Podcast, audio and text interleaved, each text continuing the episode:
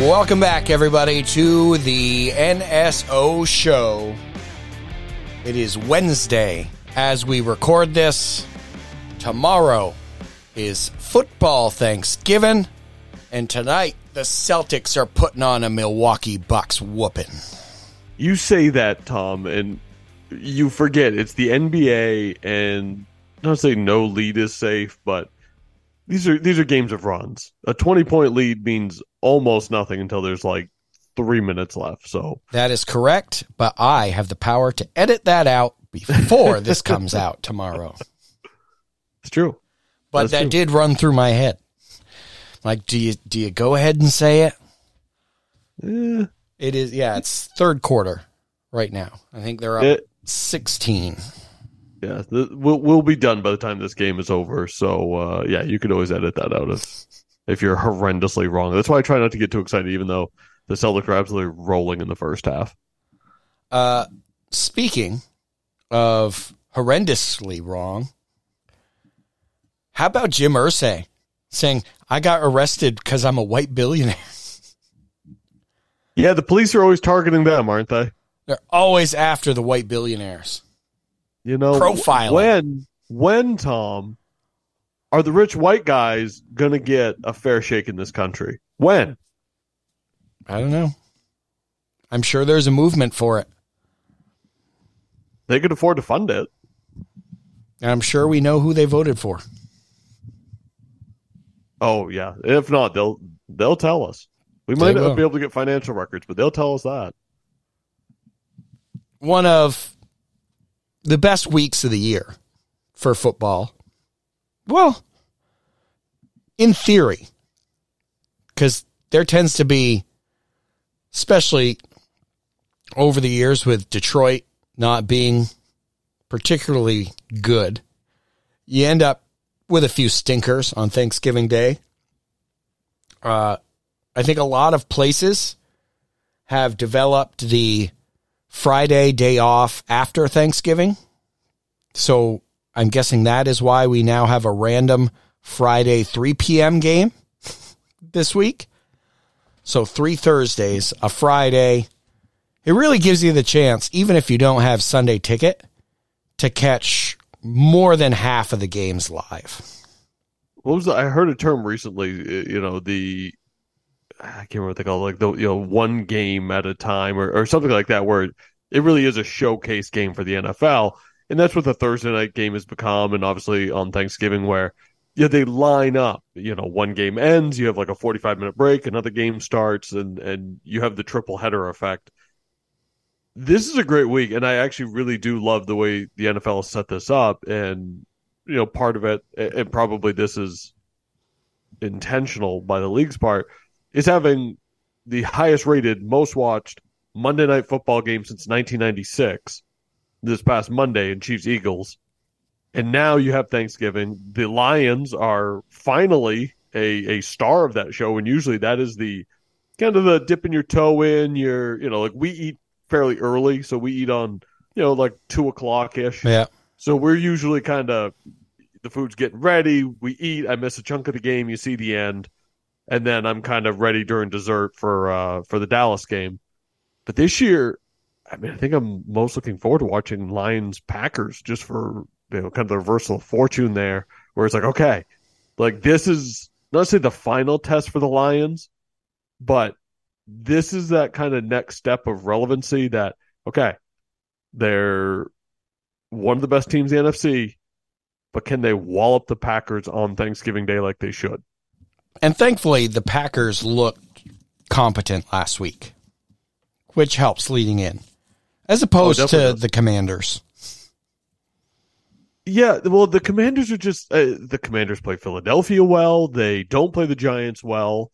You know, they beat the Patriots, which everyone beats the Patriots this year. Um, so you really don't know what you're going to get. I, I'm not sold on the you know Dallas. Dallas may rout them. We, we know Dallas gets up on a team they can absolutely just boat race them by halftime. But there's a, an equal chance that Sam Howell does that kind of Sam Howell stuff and makes this at least a competitive game. Um, yeah, I'm not going to totally write that one off. The the Commanders are so Jekyll and Hyde on on a week to week basis. I mean, no one saw them going into that one losing to the hapless Giants, and uh, and there they were. So that's an okay one. And then uh, you get the night game as well. You know, a little feels like a lot of NFC West. Those Yeah. night games are like we need we need a third game for the triple header. Let's just throw you know like Niners Rams or Niners Seahawks or Seahawks. It's always some combination that doesn't involve the Cardinals. I think they naturally gravitate to the West Coast for those late games on like a short week because you're already getting less time, so you don't have to deal with a wonky time zone change or maybe a, a real late night. Or, hey, still got some time maybe after the game to go home and have a little turkey before bedtime. There probably is more of a science to it. I mean, last year we saw it was Central Time Zone Patriots at Vikings, which I mean I, I did not enjoy. But um, Tom, how do you, as a Cowboys fan, you know, I mean, you, you have not known a world where the Cowboys didn't play on Thanksgiving. Mhm. How does that play into your holiday? Like, are do you ever look at one year and go, God, I wish the Cowboys weren't playing today? No, I mean I No. always enjoy the Cowboys. I mean, I still watched as a kid when it was Quincy Carter leading them out onto the field, and I feel like for the most part, they tend to be in a matchup that favors them on Thanksgiving, and it's probably done that way on purpose. Big audience, America's team. Like I don't think you're so. putting Cowboys against, you know, Chiefs or even Eagles. Like in theory, rather than two weeks ago, if you had saved Cowboys Eagles for primetime Thanksgiving, that would have been the the spotlight. That should have Well, been the one. And- here's the rationale behind that is they don't need to. Everyone's already watching. So this Right. is one where you put well, in this case, a lesser division game, or you put kind of a just a lesser game in general, because people are going to watch it. it. It doesn't matter if the game goes south. People just kind of have it on. You're visiting, you're eating, you're you're doing whatever. You're going to leave the game on. You're not going to switch it off and, and move to I don't know something like Christmas movies or Hallmark or you know whatever. Macy's you- parade. the the replay of the Macy's parade. Um, so yeah, I, th- I think that's why we don't get we're we're not getting Eagles Cowboys anytime in the next like five years. You know, the Commanders they, they're just fine, you Right. know, or, or So the Saints or some kind of random matchup. Right. you know. So by that logic, that's why I think they tend to be get a favorable matchup for that Thursday. So it's always kind of been appointment viewing, especially growing up as a kid, because you always knew you were probably going to see, you know, Troy and Emmett or Michael splitting a turkey leg, talking to John Madden. Oh, for I mean, so for the most part, I mean, the only other Thanksgiving games besides you know, there's last year. Um, obviously, the butt fumble game is my favorite Thanksgiving football memory. Um, Patriots also they were the throwbacks one year, went to Detroit, one big. You know, there, there's a couple like that. It's like okay, like those are those are fun memories. Uh, fun fact: most don't remember this. The first regular season game Tom Brady ever played in as a as a as a pro was against the Detroit Lions on Thanksgiving in the year 2000. It was his first actual regular season in-game action, and it came where the Patriots got boat raced like 34 to nine. You know what a world that the Patriots got demolished by the Detroit Lions on Thanksgiving. I think the Cowboys are 32, 22, and 1 all time on Thanksgiving. You think so? You, is that that's just an educated guess? I'm making it sound educated, but I looked it up and according to dallasnews.com. You know, it, I think in our lifetime, I wonder Oh. what it is. Wait, this article was okay, okay, it was up to okay, it's been updated since 2018. it's been updated. Yeah. Um, that's funny because I, I did sort of wonder, like, I wonder what it is in our lifetime. Now, the Cowboys were obviously great in the '70s. This is a tradition that goes way back. Uh, that they were also uh, the the secondary game. Detroit has been, I think, longer just by joining the NFL earlier. Um, but I wonder what the record is in our lifetime because it felt like for years, you know, Dallas never lost on Thanksgiving because the Thursday game at that point, up until you know pretty recently, no one was used to playing Thursday night games, and I think for or Thursday games, and I think too for Detroit it was a benefit, even when they were terrible, that they were used to doing the short week. You know, they had it kind of down to that science of all right, we know how we need to prepare because we have the short week, and most teams don't have it and don't know how to do this. Well, they lost the first four years of our lives. Seahawks, they lost to an 86. Vikings in overtime, 87. 44 to 38. It's a good game for 1987. That was a shootout. Was that, uh, well, I guess the quarterbacks were, was it like Wade Wilson or Tommy Kramer from Minnesota? I don't know. It doesn't have the box scores. Not football reference. Uh, then they lost to the Oilers in 88. Got shut out by the Eagles in 89. So they have had an Eagles Thanksgiving. But remember, at that point, you know, Dallas was terrible. Like that was the waning Yeah. days of the Tom Landry era. So it was kind of the mismatch the other way that the Buddy Ryan Eagles were the favorite, and Dallas was kind of the also ran. yeah. And uh, then it starts turning around, as you would imagine, in 90. Beat the Redskins, beat the Steelers in 91, pound the Giants in 92, lose, of course, in 93. Leon Lett, Yeah, the Miami Dolphins, 16 to 14. and it snowed in Dallas.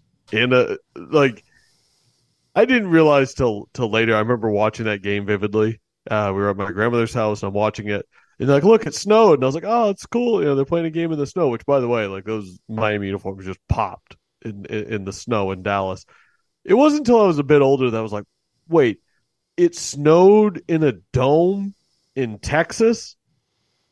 Like, it's the most bizarre. I don't think we've spent enough time Mm. just as a people talking about the fact that there's a hole only yay big in the dome, yet the whole field was completely covered in snow, and they played a snow game on Thanksgiving in Dallas. I, I need a 30 for 30 just about all of this, especially Yeah. the way it, it ended. And the weather in general. Remember, they had like the ice storm slash winter storm for the Super Bowl a few years ago? They did. They did. Ugh. Yeah. Then after that, beat the Packers, beat the Chiefs, beat the Redskins, lost to the Titans in 97. And lost to the Vikings in 98. Yep. 46 36. Randy Moss, three catches, 163, three tuds. Yep. That was one of those. Hey, Dallas was one of the teams that passed on Randy Moss. Yeah. Uh, blanked the Dolphins in 99. Lost to the Vikings in 2000. A lot of Vikings matchups on Thanksgiving. Mm. Lost to the Broncos in 2001. Beat the Redskins. Lost to the Dolphins. A lot of Dolphins matchups. Thanksgiving. Beat the Bears. Lost to the Broncos in overtime in 2005. I feel like Was that was- think- Cutler? Uh, Or is that Jake I think Plummer? it's I think it's still Jake Plummer, but I remember in that one, I don't remember the running back. He was either Olandis Gary or Mike Anderson. It was in that post Terrell Davis era. Before start- Clinton Portis, maybe? Yeah, and I started him in fantasy. It was when like, yeah, I think it was either Mike Anderson replaced Olandis Gary or, or vice versa. Uh, and I started them, and they did like absolutely nothing and just ruined my Thanksgiving. It was the first of uh, many, many uh, poor fantasy football decisions on Thanksgiving that have gone on to Mm. plague the holiday over the year. So now I've gone into the if I have someone that I'm undecided on playing on Thanksgiving, I just bench them. Just, just don't even just just Yeah. bench them. No, then if they go off, it ruins your day anyway. So just to finish it out because we are got this far. Uh, 2006, they beat Tampa, beat the Jets the next year, pounded the Jets the next year, beat the Seahawks, beat the Raiders, lost to the Saints, beat the Dolphins again, lost to the Redskins, beat the Raiders, lost to the Eagles, lost to the Panthers, beat the Redskins, lost to the Chargers, beat the Redskins, lost to the Bills in 2019, lost to the Washington football team in 2020 by a score of 41 to 16, I take it back. Jeez. I take it back. That one was not enjoyable. No. Lost to the Raiders in overtime two years ago and beat the Giants last year.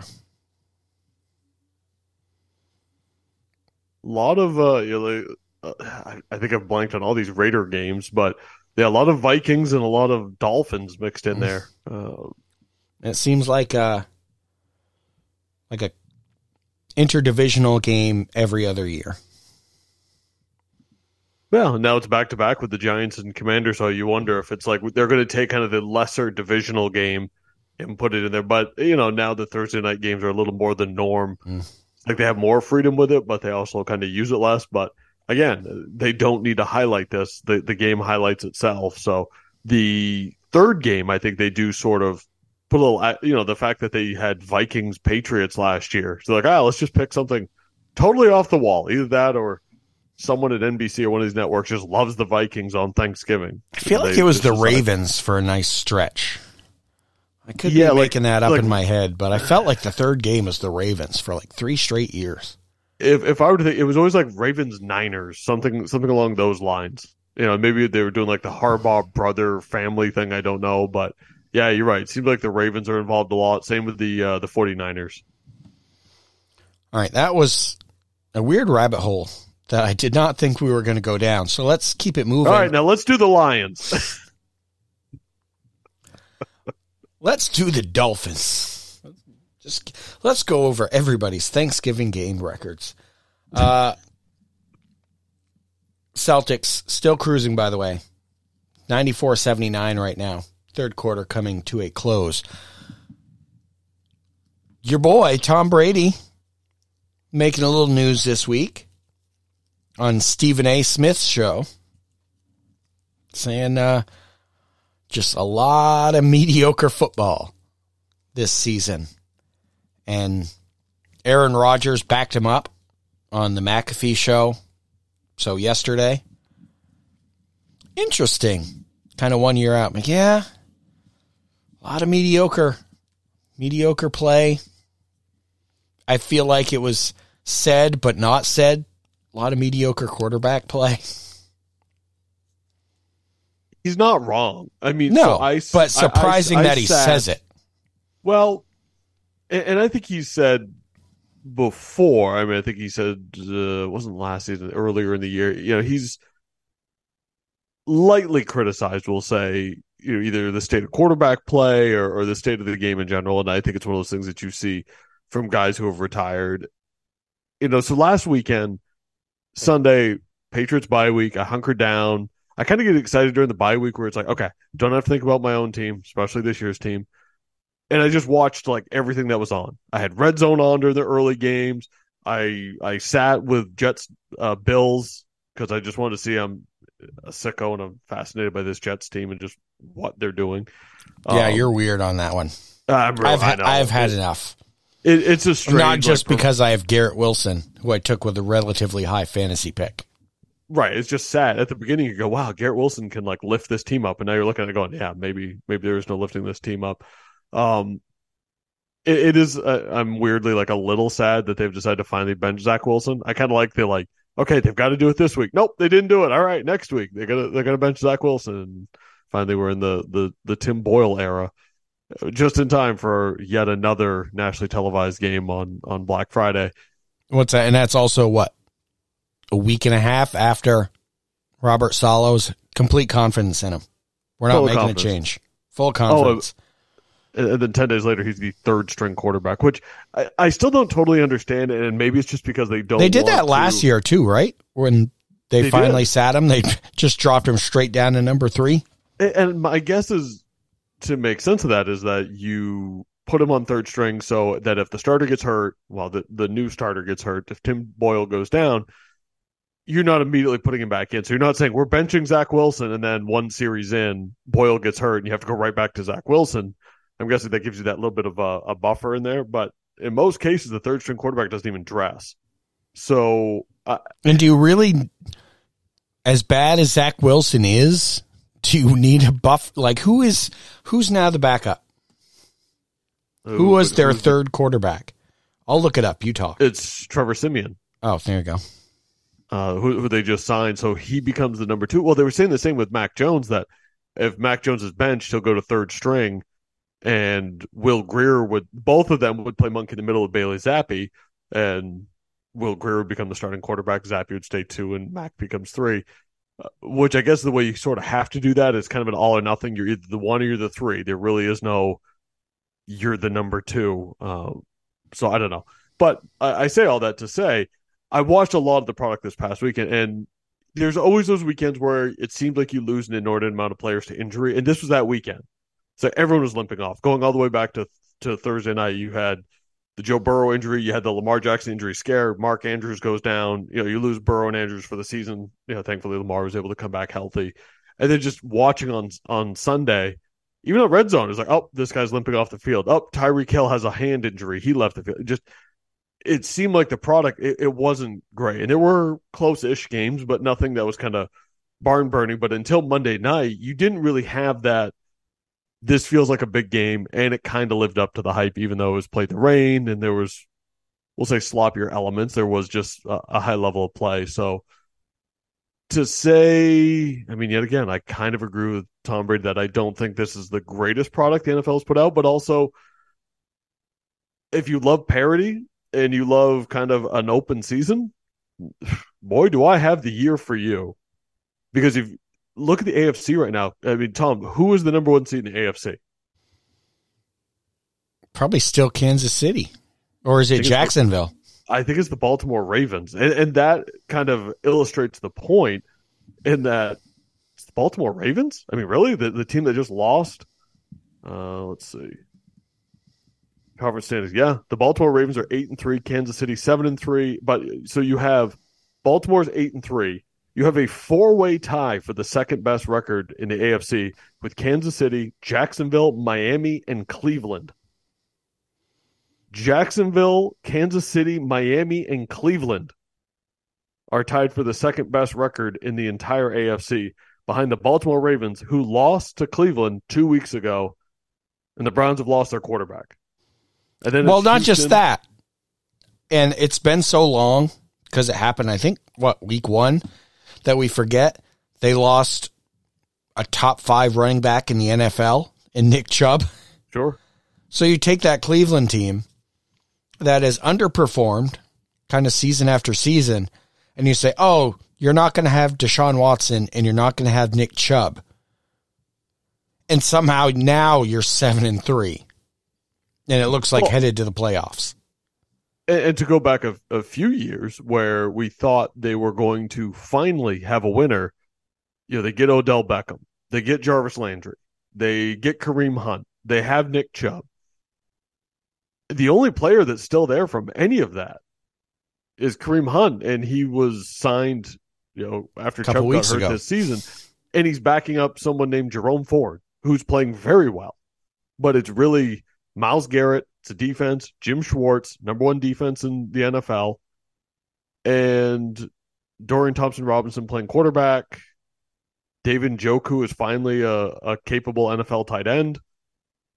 And then it's kind of like, let your voice drop. Like, what else are we looking at? It's not like, you know, Amari Cooper's lighting it up or, or just any of these parts and pieces that are still there where you look at it and go, yeah, see, but at least they have, you know, they have a Justin Jefferson or they have, um, another, you know, AJ Brown or, or some top wide receiver yeah, that they've just sort of unlocked. Do they even have a Christian Kirk?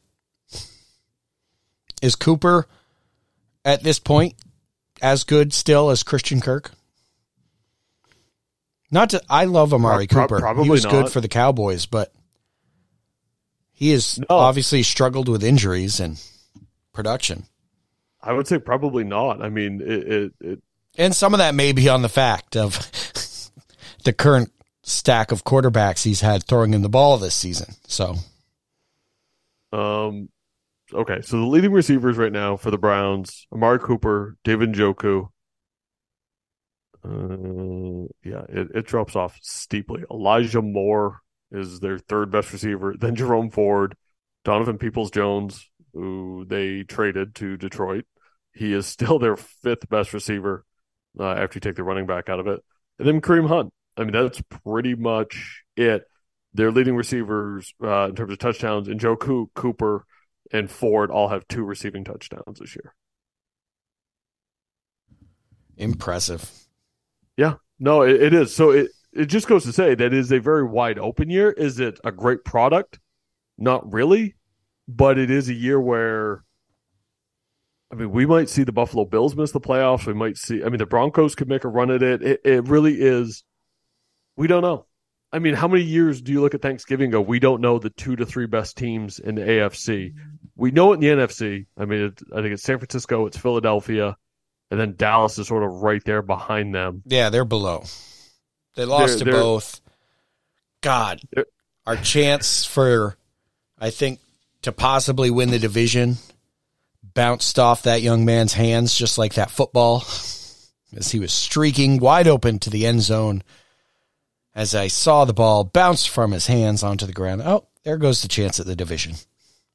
Well, and there's been moments like that this year. But we saw it uh, the Chargers. I mean, their season kind of got fumbled away when Quentin Johnston could make that catch in Green Bay last weekend. I mean, just bounces off his hands on a on a pass that probably leads him to the end zone, and they beat the Packers instead. They're four and six, and surprisingly or not, have not fired Brandon Staley this week. I think it's coming after this game. I think yeah, I would kind of think so, but I thought I was what, ready for Ravens, right? Did I make now Ravens Sunday night prime time? That defense hasn't stopped anybody. Who, by the way, Staley is a defensive guy. Got all snarky with a reporter saying, "Hey, who's calling plays? And he's, hey, I'm going to be calling the defensive plays. So stop asking that question. If he gets absolutely trained by Lamar and the Ravens, I think sayonara. Yeah, I think so too. And, and I think you don't want to have, and I don't know if this goes in the Spanos family's thinking at all. You don't want to have a interim head coach making his NFL debut on Sunday Night Football. I mean, I think that has to be. There, there was talk I, I, heard earlier this week that Ron Rivera is probably going to be fired after the Dallas game this weekend because they didn't want to fire him on Monday after losing to the Giants and then have an interim try to get the team ready in a short week. Which would probably be uh, Jackson. Right? Or uh, I mean, I, I was thinking probably Bieniemy. Oh, I mean, that's what that's what I meant to say. Bieniemy. Yeah. Uh, I was yeah. I mean, Eric Bieniemy's offensive was coordinator. I like Hue Jackson. yes, uh, Hue Jackson. Dear God, no. Uh, so probably Bieniemy because yep. uh, most most have kind of thought I think you know Jack Del Rio would probably be out with Rivera because of the defense. So I don't know, but that makes a ton of sense that you wouldn't want a interim coach, you know, taking over on a short week. You want to get ready for Thanksgiving but this could go seriously wrong. So Ron Rivera may be coaching for his job right now, but at the same time, what do you do? And, and, and you don't want to kind of burn the ships with Eric Bieniemy, who has been at the top of a lot of people's lists of becoming a head coach, and I think he's done some good things with Sam Howell. That he's unlocked a few things here and there in that offense. But do you really want to make him the interim head coach right now if you don't intend to make him the head coach, or is this the opportunity to start him you know, put him out there and, and give him that test run and use it as the science experiment of, all right, let's see, would this work? Is, is this what we want? So in, in a sick way, you know, the guy who we've talked about for three years in Kansas City of someone who should get a head coaching look and hasn't gotten it has to audition. It's like, mm, yeah. And I would necessarily feel he, about that. Because like you said, it was, you know, three plus years of, Hey, how come this guy hasn't gotten a shot? Why isn't he getting more interviews? And suddenly, like everybody looking for a reason to say, well, I think it's all Andy Reid and it's all Patrick Mahomes. Which, like you said, this is first chance to prove otherwise, and he's done some good stuff there. But in his mind, it's like, huh. Ron Rivera is pulling down pit lane with fenders flying off and a flat tire, if you're Bieniemy, do you really want to hop in the driver's seat right now?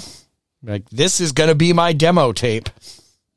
Right. He's getting the Ricky Bobby start where the Laughing Clown malt liquor car is pulled in and the uh, driver's getting right out of the car because he's got to take a whiz.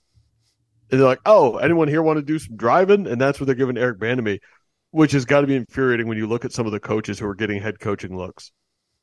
It's like these guys, like, I mean, look at Brandon Staley right there. Look at, uh, I mean, I think uh, Shane Steichen's done a, a good job with the Colts this year, and Jonathan Gannon may actually have a little something going uh, with the Cardinals, you know, and those things would be shots, explosives, you're fast, pew pew. But Frank Reich, not so much, which has really Well- gone well to our conversation.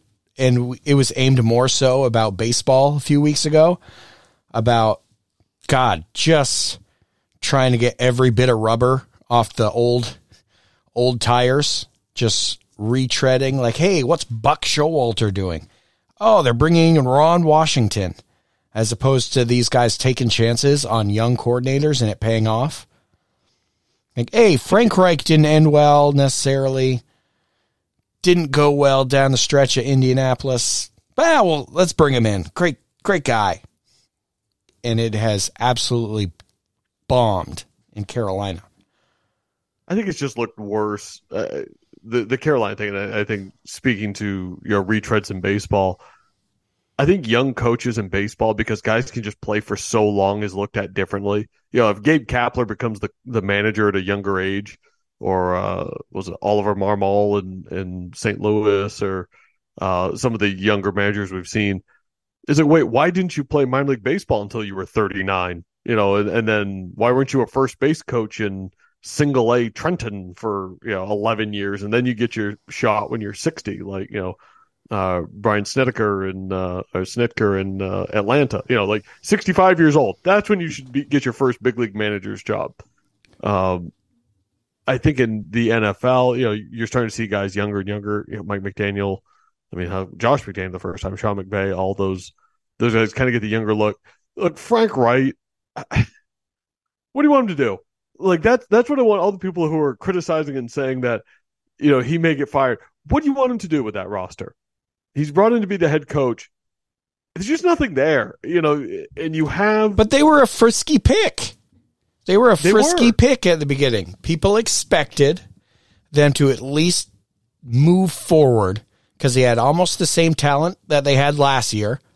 You're, in theory, getting an upgrade at quarterback, and you nearly made the playoffs in a bad division last year. And they've gotten worse. but I think what it comes down to and why people think the the seat may be hot there for Frank Reich in Carolina is that David Tepper is the type of owner that would fire a coach 10 games of the season, you know, kind of like you know Denver was like, okay, Nathaniel Hackett is clearly not the guy. Uh, which, by the way, if we talk about Nathaniel Hackett, we got to talk about him moving up to the booth, um, which I think just kind of makes me laugh as we look at offensive coordinators going up and down, you know, from the the booth. But like, what do you want him to do with with that Carolina roster? I mean, it's Brian Burns. You have Bryce Young, rookie quarterback who's undersized. There's no weapons there. Miles Sanders got banished there from Philadelphia, which, by the way, can you think of a worse twist of fate to go from playing in the Super Bowl for the Philadelphia Eagles as a running back behind that offensive line to go into Carolina, where you know you see quarterbacks running for their lives. Miles Sanders is running for his life back there, and Chuba Hubbard, and I mean, there's just there isn't talent there, and they don't have a number one pick, so they're just kind of languishing. Because here's the thing, they've got to be trying. There's no benefit to them losing these games because that first round pick goes to the Bears. But that seems like then that would have been the perfect opportunity to take a chance on a younger quarterback. Because You, you mean a younger coach? or a younger coach, sorry. Sure, they I have the young younger I mean, Bryce Young is, is pretty young. that high schooler Bry- that you're Bryce really Young. like Uh, if they don't bring an eighth grader in, they're never going to turn it around. young Arch Manning. Uh, They got yeah, Br- Bryce Old is their quarterback. no, but that seems like that should have been the chance. Like, okay, there's Give- not give a lot young- here. We don't yeah, have a pick next year. yeah. yeah. let's because now you're kind of stuck. I mean, yes, you could fire Frank Reich after one season, I guess, and try again. But then you get in that zone where after a while, that's going to be a put off when you're looking for another coach. We heard about it for months with, to make the connection to baseball again, with the Red Sox looking for a new president, GM, whatever fancy label they want to put on it now. That changes. Bobo. But they had what, two straight GMs, whatever you want to call it, go for four years and then get fired. And everyone said, this has to be a long term pick. Because if you do another short one and you fire another guy, you're going to have trouble getting people that want to take the job. I think the difference is, and you know, I don't know with the Red Sox thing and, and their search for a new, you know, baseball operations head. Um, yeah, I don't know how much of that whole wow, this guy didn't want to be interviewed. This guy took his name out of the running was specific to the Red Sox. I mean, because the GM shelf Right. life, and, And I'm not saying it was, I'm just saying in Sure. general. but but that was a conversation where people were like, "Are people going to want this? Uh, do people really want to come to Boston?"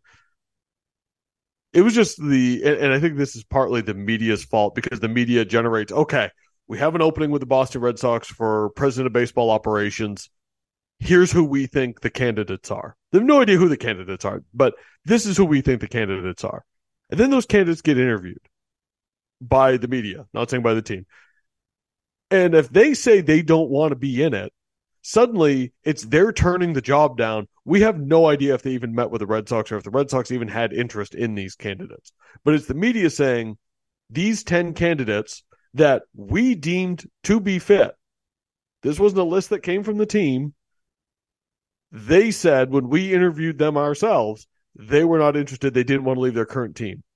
So then the narrative becomes well, the Red Sox can't find a capable general manager because obviously none of the people we suggested want the job. We have no idea if that was the case.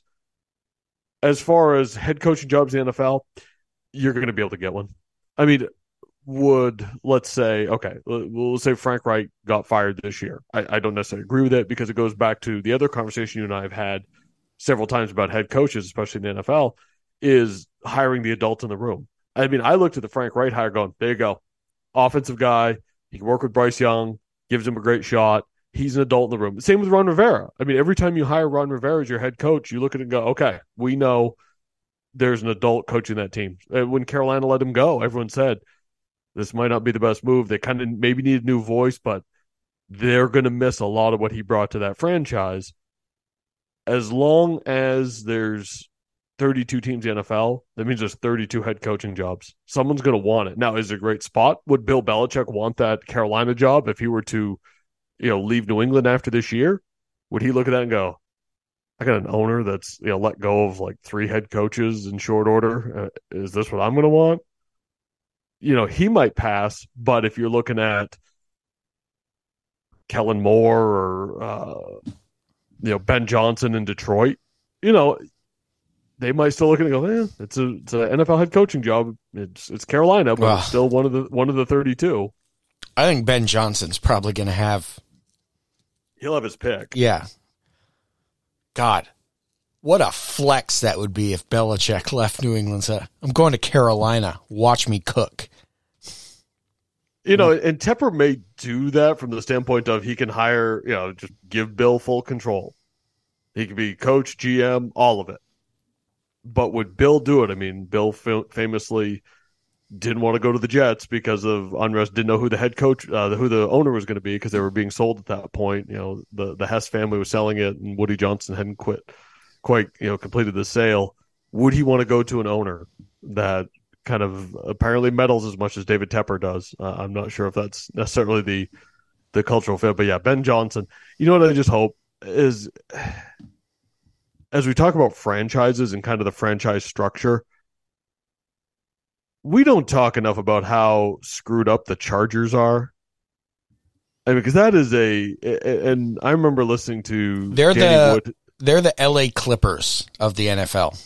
You know, but they kind of are, and I think people view them as being more successful than they are. And I mean, they're not. They're even in their good years, they wildly underachieve.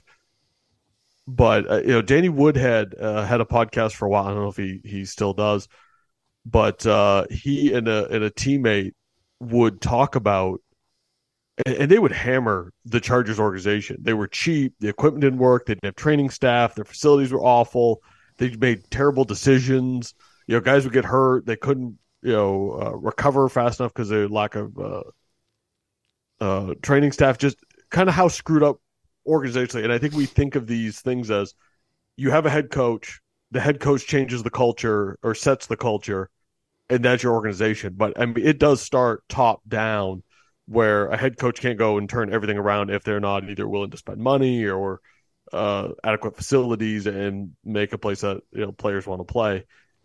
The Chargers don't get enough credit for being not only just underachievers, but kind of a horrendous franchise. As I just thought of the name Ben Johnson. I mean, couldn't you see offensive coordinator Ben Johnson of the Detroit Lions goes to the Chargers? I mean, on paper, offensive mind, Justin Herbert, some weapons, some young receivers. Austin Ekeler still there. Big names on defense. You're playing in SoFi Stadium, LA. Seems great on paper, right? It's like, eh. who's to say he's not the next, you know, Brandon, the offensive Brandon Staley? I don't know. It, it's just there's certain places, and I think you do need to be selective when you're a high profile coach like that, whether you're experienced like Belichick or you're the new hot name like Ben Johnson. Ended up a uh, tough call for Kellen Moore. Made all the sense in the world to quickly hop on with the Chargers.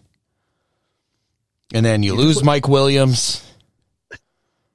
Herbert's one hand is all taped up and he's still somehow more accurate than almost every other quarterback in the NFL, but just hasn't had full pizzazz. And I think more often than not, the Chargers offense hasn't been the issue. It's been the defense, but it usually is the case if you're firing the head coach. Now, Kellen Moore's best chance might be if he gets fired midseason and they say, Hey, Kellen, here's your shot. And he can put together a little run. Maybe they'd let him keep it. But otherwise, you bring in a new coach, he's usually wanting to bring in all his own coordinators. You would think. You Minus, would think. you know, when Mike McCarthy came and they said, no, Kellen Moore is staying.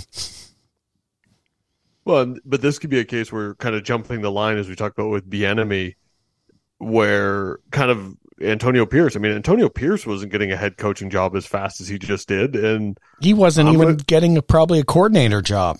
no. But I'm going to go ahead and say that if the Raiders have learned anything from the uh, Rich Bisaccia, you know, issue of two years ago, that what they've learned is also because they're paying two other head coaches not to coach their football team that maybe they don't want to go get.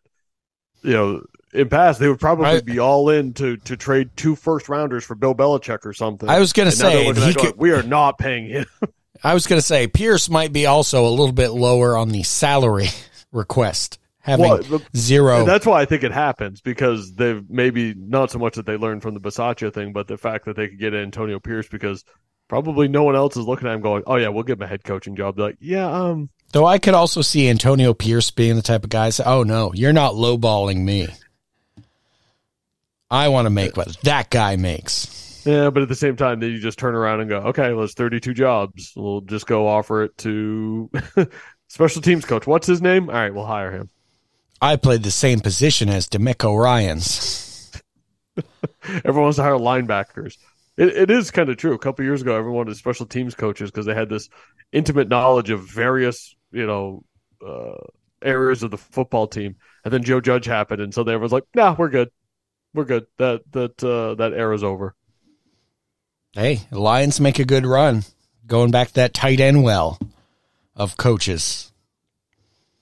Maybe Jason Witten gets a call. I think he's co- coaching high school for his sons. Yeah, I just saw that the other day. They're eleven and zero or something like that. I saw the pictures, and his kids looked yoked. like Well, one's a linebacker, the other's a safety. It's what uh, it's what good genes will do for you. So I don't know where we want to go from.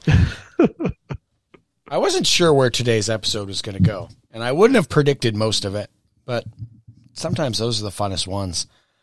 Uh, yeah, it does. We, but we always end up going into like deep conversations of like organizational philosophies and coach hirings and just general speculation. So, talked kind of, we hit on what the Thursday games were. Like we said, Sunday night, Ravens, Chargers, Bears, Vikings on Monday. I may not watch that one. That's day one of high school basketball practice. Hmm. And I think I'm going to come home and uh, watch that football game.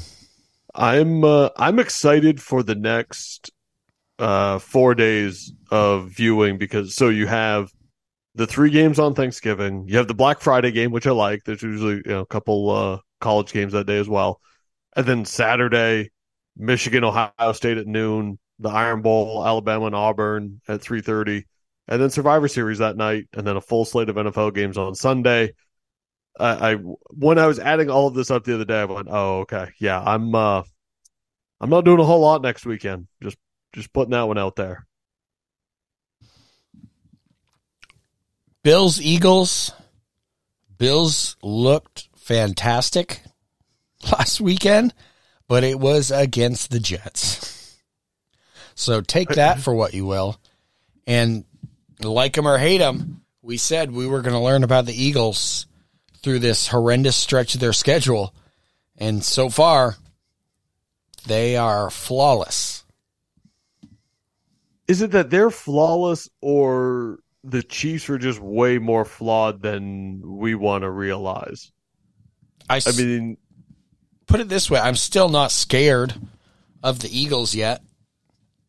I think they're not running rough shot like they were. Remember last season, Jalen Hurts wasn't a good fantasy guy because he didn't play in almost any fourth quarter because right. they were already up by 25 or 30.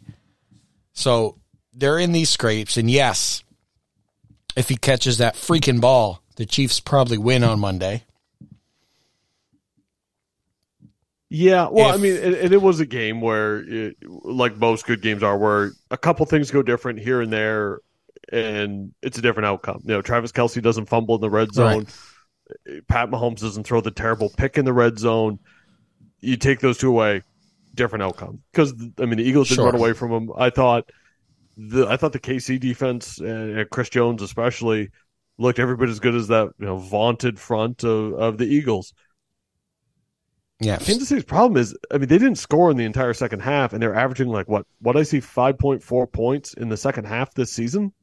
I mean, that's a problem when you start to play better and better teams. Now, I don't know if it's going to be enough to upset them in the AFC because, quite frankly, I don't really necessarily believe in some of these teams, uh, whether it's Baltimore or Jacksonville, or I mean, I think it's it's somewhat open. They're in the mix, but I think that championship pedigree, you know, serves them well. But there always seems to be kind of an issue with Kansas City. Uh, Philadelphia, on the other hand, the defensive line and offensive line didn't just maul Kansas City like you kind of thought that they would but they wore you down to that interior play. Like we were just kind of picking on the Chargers that they're sort of missing something. They have all this talent in the skill positions, but they don't win.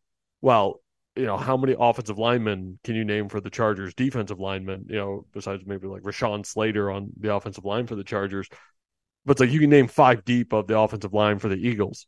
You can name multiple offensive linemen for the San Francisco 49ers. Kansas City, you know, same thing. You can name three or four pieces there these really good teams build through those lines, and and the Eagles, they're going to be there and they're going to be a tough out. But you're you're right; they don't necessarily some of the stuff they were doing last year. The run game hasn't looked exactly the same as it has previously.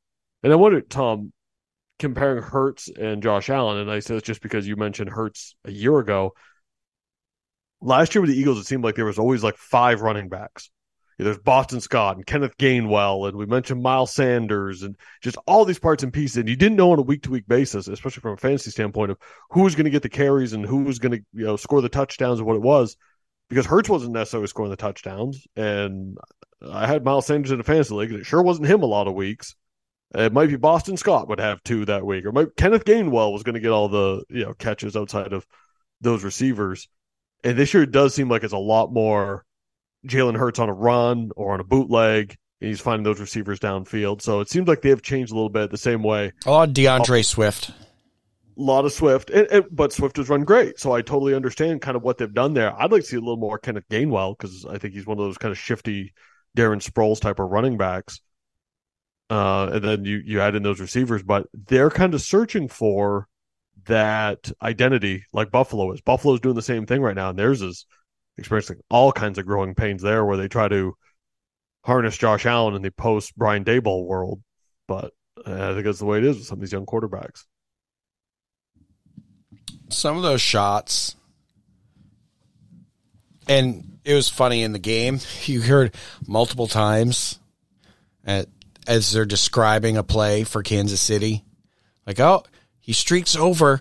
As he goes by, you can see Kelce surrounded by three defenders. They're going to have to find out who. It looked like the rookie there, Rice, was coming along. Actually picked him up in the fantasy league for a little bit, played him for a couple weeks. He started to get a couple touchdowns, and he seemed to have vanished and he's not getting as much time, I think, since they brought Hardman back. But yeah, they're going to have to find a weapon.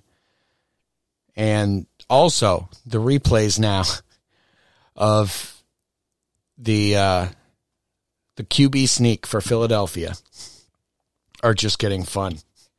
And just the vitriol in the announcer voices or people who are posting the replay. This is why it should be outlawed. Look at this. They are lining up helmet to helmet. Look at that defensive lineman's head snap backwards. It's insane it, it, because it goes back. I mean, this is how football started, where it's just an all-out, you know, scrum. I did like the Rugby. line. Uh, I can't remember if it was Joe Buck or Troy Aikman that said it.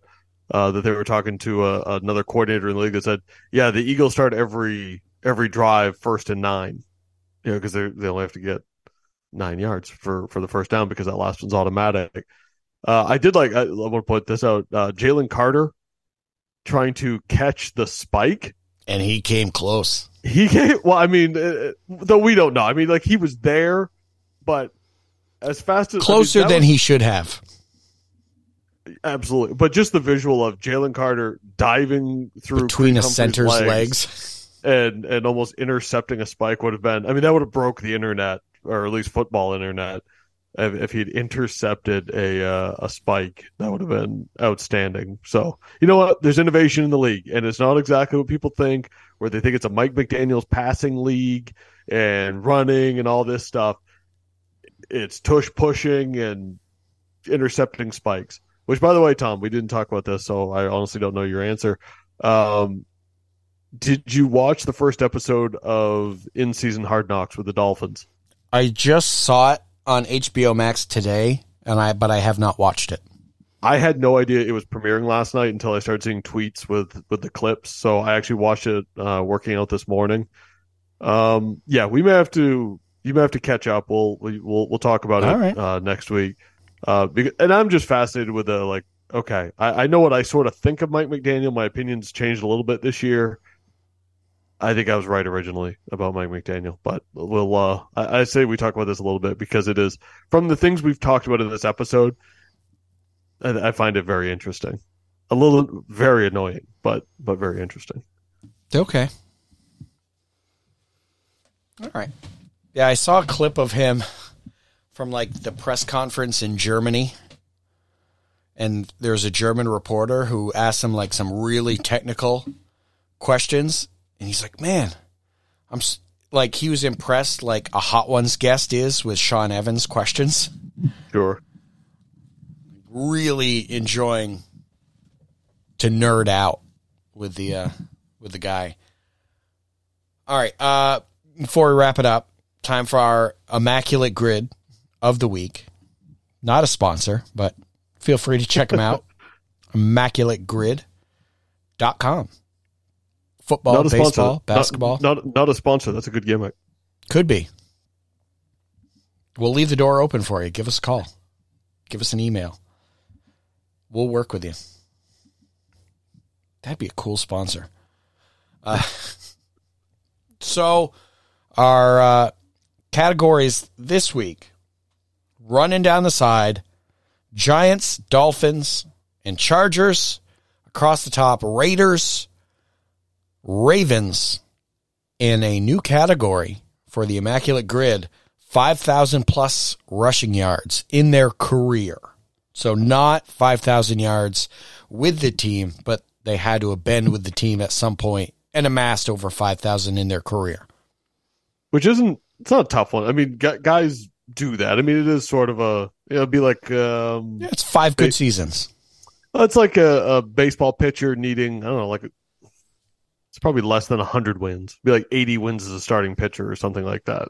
Maybe 75. You know, so, somewhere along that where it's like, okay, if you're a good, solid starting pitcher, a good, solid running back, I mean, yeah, you could easily do that in four or five seasons in, in the NFL. So, uh, no, I like that one. And, and I like it sometimes when they do that where it's not a, all right, 14,000 rushing yards. Like, all right, what's this? Like eight guys have ever done that. Name the one that, you know, played a half season in Miami or something. So, all right, let's dial it up, Tom. Where are we, uh, where are we starting? Raiders Giants crossover right, I player.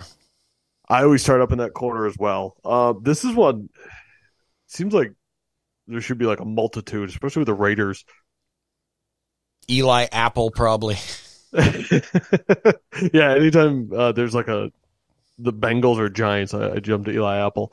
Um, one that the first one that comes to mind is Kerry Collins. Mm, is the yeah. first one that kind of jumps to mind. Uh, I mean, I know he played for both, but I don't know if there's one to one better. I mean, he's not really known as a Raider quarterback, but obviously took the Giants to a Super Bowl. Mm-hmm. So not super rare, but it's also Kerry Collins. Right. So, somehow I always think Kerry Collins should be on more of these, and I'm always ah, actually it doesn't fit.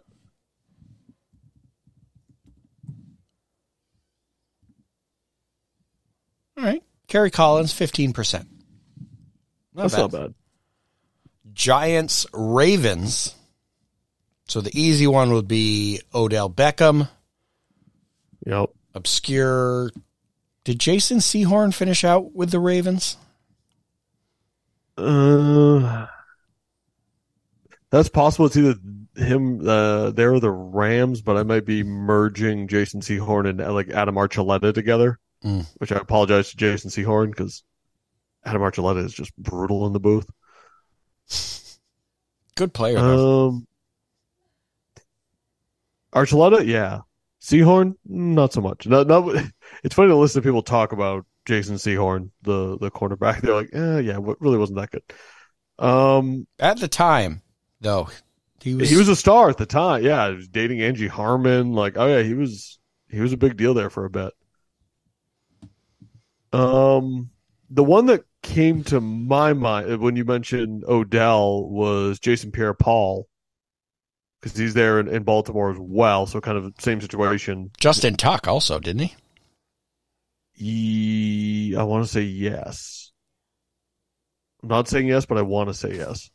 Uh, I say, well, Odell's going to have a lot more, even though even I kind of forget that Odell's there right now. Uh, he actually had a big game this week. He did. He did. Let's, uh, I say we go with Pierre Paul. Just because I was think defense is going to score less than offense. 8%, not bad. And a New York 5,000 yard rusher. Um, because my mind always goes back to like the early 90s. Uh, I would go like Rodney Hampton, but he might be kind of close. Mm. But more of a running. Ron Dayne? God, I don't know if he was there long enough. Right, but it's for his career.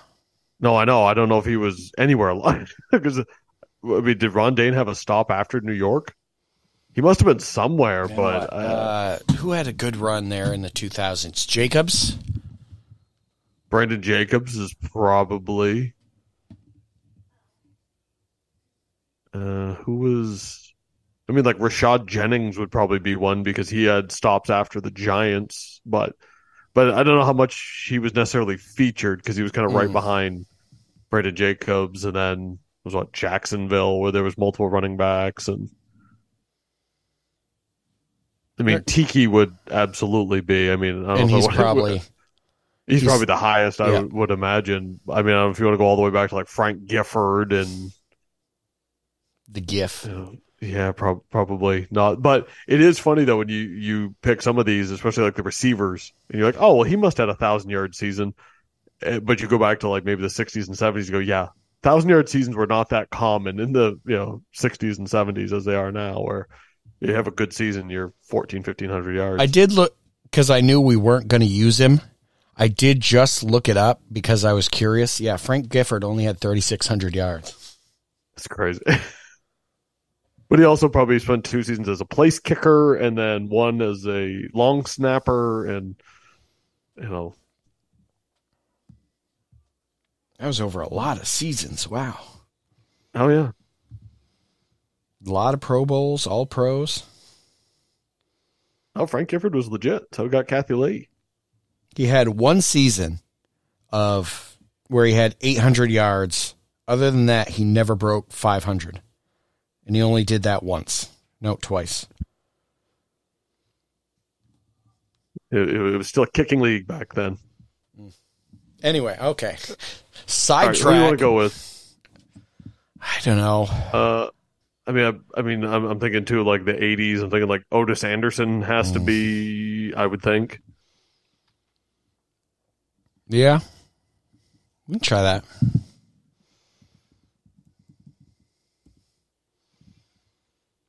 Otis. When you Yep. look it up and you see the years, that gives you encouragement oh, Otis with two T's, with two T's. 6%. also known as OJ Anderson. Everyone wanted to be OJ back then. Sure Dolphins Otis. Raiders.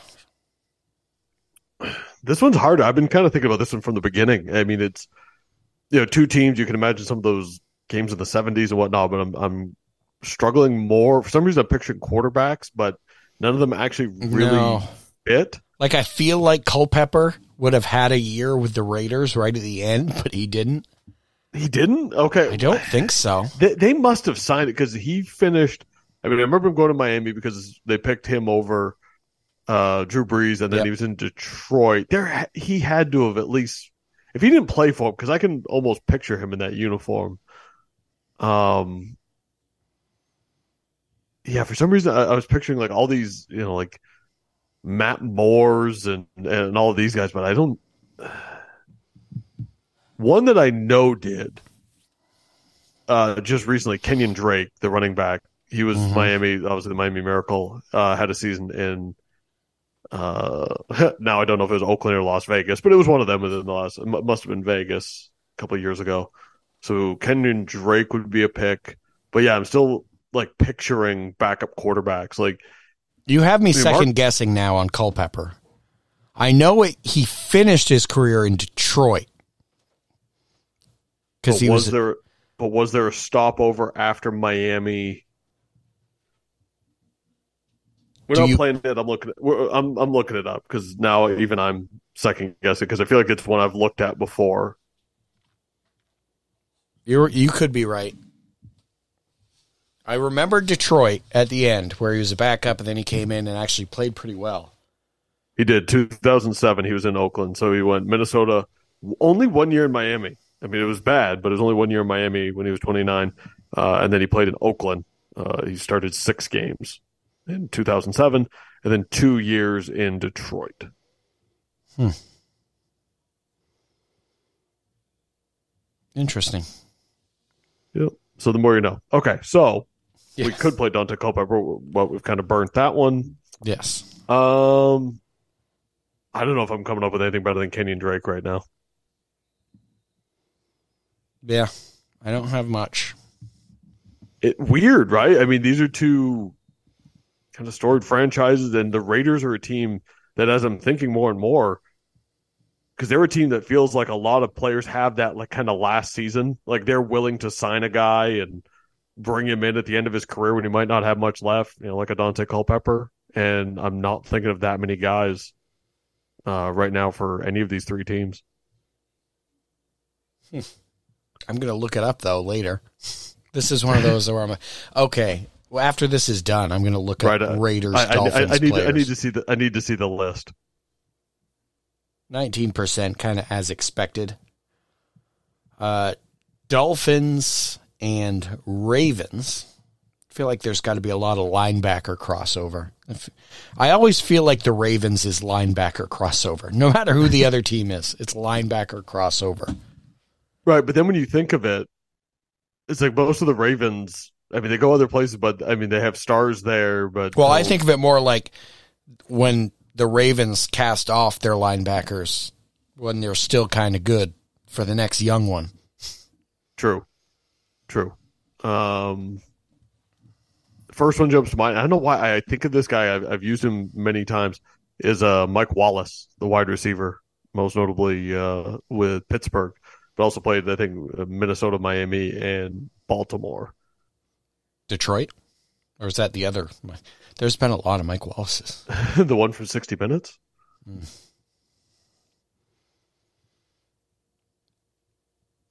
This is an let's see. interesting group of teams. It really is, and, and none of them seem like they should be that difficult. But yeah, n- uh, not as many guys jump to mind as I kind of thought there would be with this one. Which I'm already in my mind jumping ahead to the 5,000 yard Mm. Dolphin rusher, Oh, and like Ricky Williams. Ricky Williams. That's right, he did have that uh, that cameo. Yeah, Let's let's go with Ricky. Good because I couldn't really think of another one. We could also use him as the 5,000 yard rusher, but let's use That's him as the probably going to be that would be the obvious one. yeah for the Dolphins. Yeah, no, you're right. Ooh, 33 wow that that's like we were talking about beforehand uh Emmitt Smith with the Cardinals you know yeah. it, it, it's so random and or that people forgot it that everyone remembers it now it's kind of like the Franco Harris finished his career with the Seahawks I wish after you selected and you were done, you could then like click on the spot and it would show you. that would be The cool answers. see the, it would be cool to see like the ranking of and I know that that when you click on it it does show you kind of the most popular answers but I would like to see like almost uh family feud style Mm, Could you do this like as a Family Feud stuff? you you could easily do this as yeah, like you know, try try to get the most common. Actually, that would be a lot of fun if you did the Family Feud grid style. All right, God, five thousand yard rusher. that might be a Miami YouTube show for us though. That's not bad. That's how we get the sponsorship with Pro Football Reference. Or Immaculate Grid. Or both. Well, Pro Football Reference powers the Immaculate Grid. Right. So Just saying. We Parent company. Both. Um. Okay. Five thousand yard rusher Dolphins. Uh, we've already used Ricky Williams. Uh, that's probably the most common. Besides what? I mean, like Larry Csonka. Yeah. Was the Auburn kid in there long enough? Ronnie Brown. Yeah. Mm, I mean, just needs the five thousand for the career. Uh, I don't know. Well, he yeah he kicked around there. What Bears towards the end his He was Mr. He was he was the first Wildcat guy. It's true. It's true. With uh, with Pat White and, and all those guys there. Um. I feel like Ronnie Brown had to have been. I feel like he had a good long, decent run. yeah, it, it, it's funny that there's just not more like great Dolphin running backs in the last. You know, you you take Ricky out of it, especially, and it's like Yeah. okay, you go Ricky Csonka, and then uh, you know the mind just goes places. Lamar Miller was there for a few years, but I mean he'd probably be close with five thousand yards. I feel good about it. All right, we'll go with Ronnie Brown. Ooh, did and apparently played for the Chargers. That's right. Finished with the Chargers. I want to say was the Bears there for a while. I mean, he, was he was in the league. I think a lot longer than we kind of realized. Also, I'd be fascinated. Maybe you can bring it up on yours because you can't kind of redo the same one. hmm Ronnie Brown in the Chargers spot, I bet, is less percent than he is for the Dolphins. Oh, probably. I also wonder what he would be for. Oh no, it wouldn't be Dolphins Chargers to use him for that spot too. You could. Yeah. Hmm. Speaking right. of which, Dolphins Chargers. No, Raiders Chargers. Oh, sorry. Yeah. Yeah. Raiders, Chargers. There we go. This is another one that I feel like I, I don't know why the Raiders are tripping me up today. Where I mean, I, I know the franchise well; it's an AFC team, you know, and, and long term franchises. And for some reason, I'm just blanking on Raiders that that would have. I mean, the, the obvious one's Khalil Mack, you know, jumps to mind there. But that would be the Probably the highest you know rated Mhm. one, but I don't know why that is the only place my mind is going right now. Where there's got to be got to be other guys that have played for both, but uh, that's. Hmm. All right, let's uh let's skip that for now. Let's see if we can come up with one slightly better than the guy that just got traded a couple of years ago. Right. Ravens Chargers. All right. First one that comes to mind. Well, first two that come to mind: Eric Weddle, Yeah, but that's gonna, that's probably going to be a high one. Uh, what about Danny Woodhead? Another Danny Woodhead mentioned on this this episode. I bet that's a good one. That's probably a good one because he, yeah, because he finished with Baltimore after the Chargers. I can't remember the order there after he left New England, but I think he went Chargers then Ravens. He was good with the Ravens.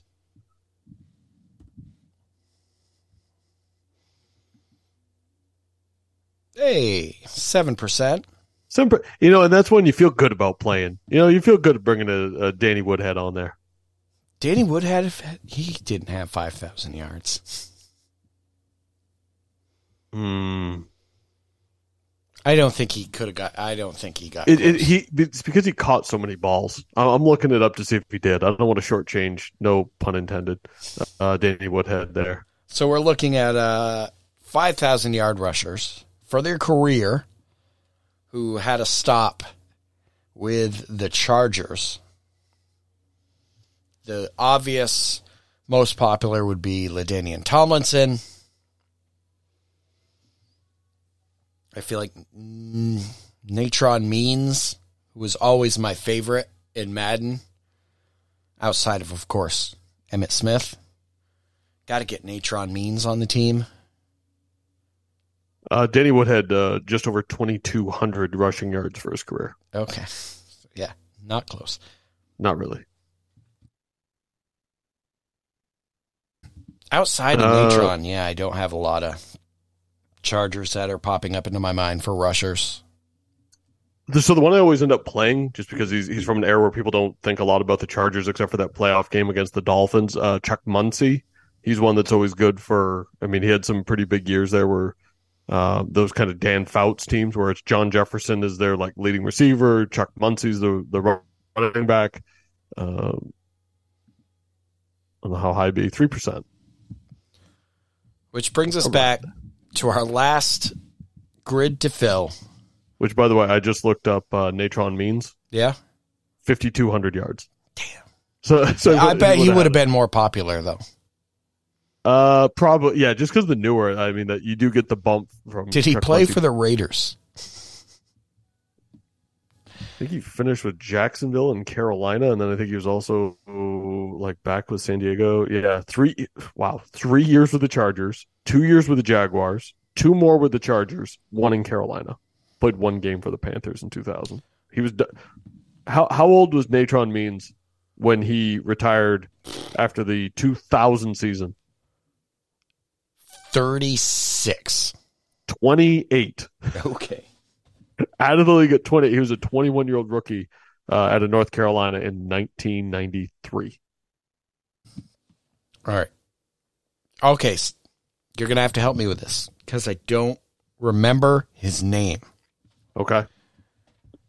uh Hard Knocks Raiders, right?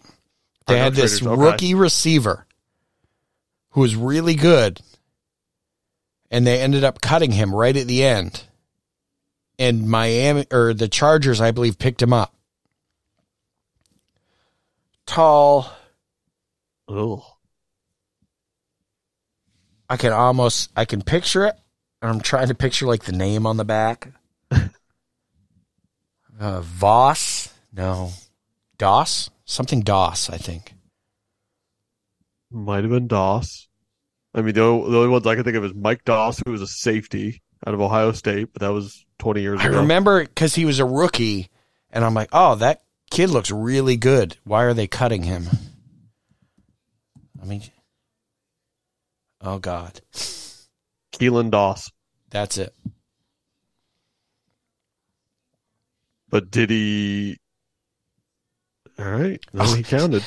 I went Goal for scored. it. I was, I was, I remember the episode where he ended up with the There Chargers. I believe. 0.1 percent. Wow. I was going to say, well, my, my worry as as you were clicking on that one was, did he actually ever play for the Raiders? Because I've got tripped up with that a couple of times where they Oh, didn't. I actually didn't even think of that. that was my worry. As I was about to say, but did he actually play? Because I've I know guys that go to training camp and you're like, oh, he, and then you're like, yeah, he never never actually played for him.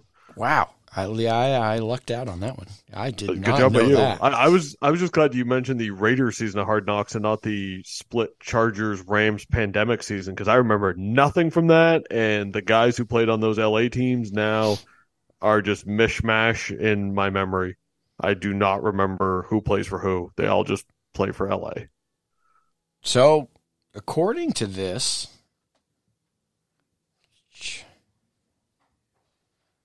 uh, oh, that's 2023. Oh, he's still playing for the Chargers. Kinda. I think he's on the team. No Oh, targets. No targets. No catches. Uh, Well, the way they're going, he may get okay, so I, I definitely misremembered that because he played for Oakland that first year, played one game for him in 2020, then hadn't played again until this season. So I just stumbled over that one completely and made it all up in my head. Thank you. Thank you. There you Ah. go. We found it. Guys, that wraps up this week. Sterling, where can everybody find you and all your Uh, they can find my stuff uh, on Twitter or X or whatever you want to call it, at Sterling Pingree. Uh, they can read my Patriots preview, go run ready to go. Uh, that's right, the hay is already in the barn. Uh, for Friday morning, Patriots preview week 12 with the Giants, and then uh, Patriots notebook, the original Patriots notebook comes out uh, 6 a.m. the day after every game. Mm, we'll see what happens on Christmas. And uh, yeah, that they can uh, subscribe for free, sterlingpingree.substack.com, and uh, never miss an issue. There it is. We shall be back next week. Uh, also, if you are one of our Vermont listeners or you love nice, good coaching podcast for basketball, hearing stories, no fouls is back as of this week with season two with the legend Tom Haley been writing for the Rutland Herald for 37 years, something like that, Oh, oh, at least. at least. Uh, you can check that out. No Fouls, Uncommon Deeds will be back in the next week or so. Uh, here up our way, we lost Ken Squire this past week, the voice of NASCAR when it first burst on to you know CBS with the Daytona 500 racing legend. We're putting together a kind of a memorial episode for him, talking to a bunch of different people, pulling some stories from previous episodes about Ken. So you can check those out as well. The Uncommon Media, the the whole stable back up and running in the next few weeks. Feels good. Feel, feels good to have the full the full complement going. I know it just means I got to set up my equipment a lot more frequently. Eh, It's it's good for you this time of year. Sure. It's not the holidays without it. We'll be back next week. Thanks everybody for the download. Like, share, tell your friends. This has been a production of Uncommon Media.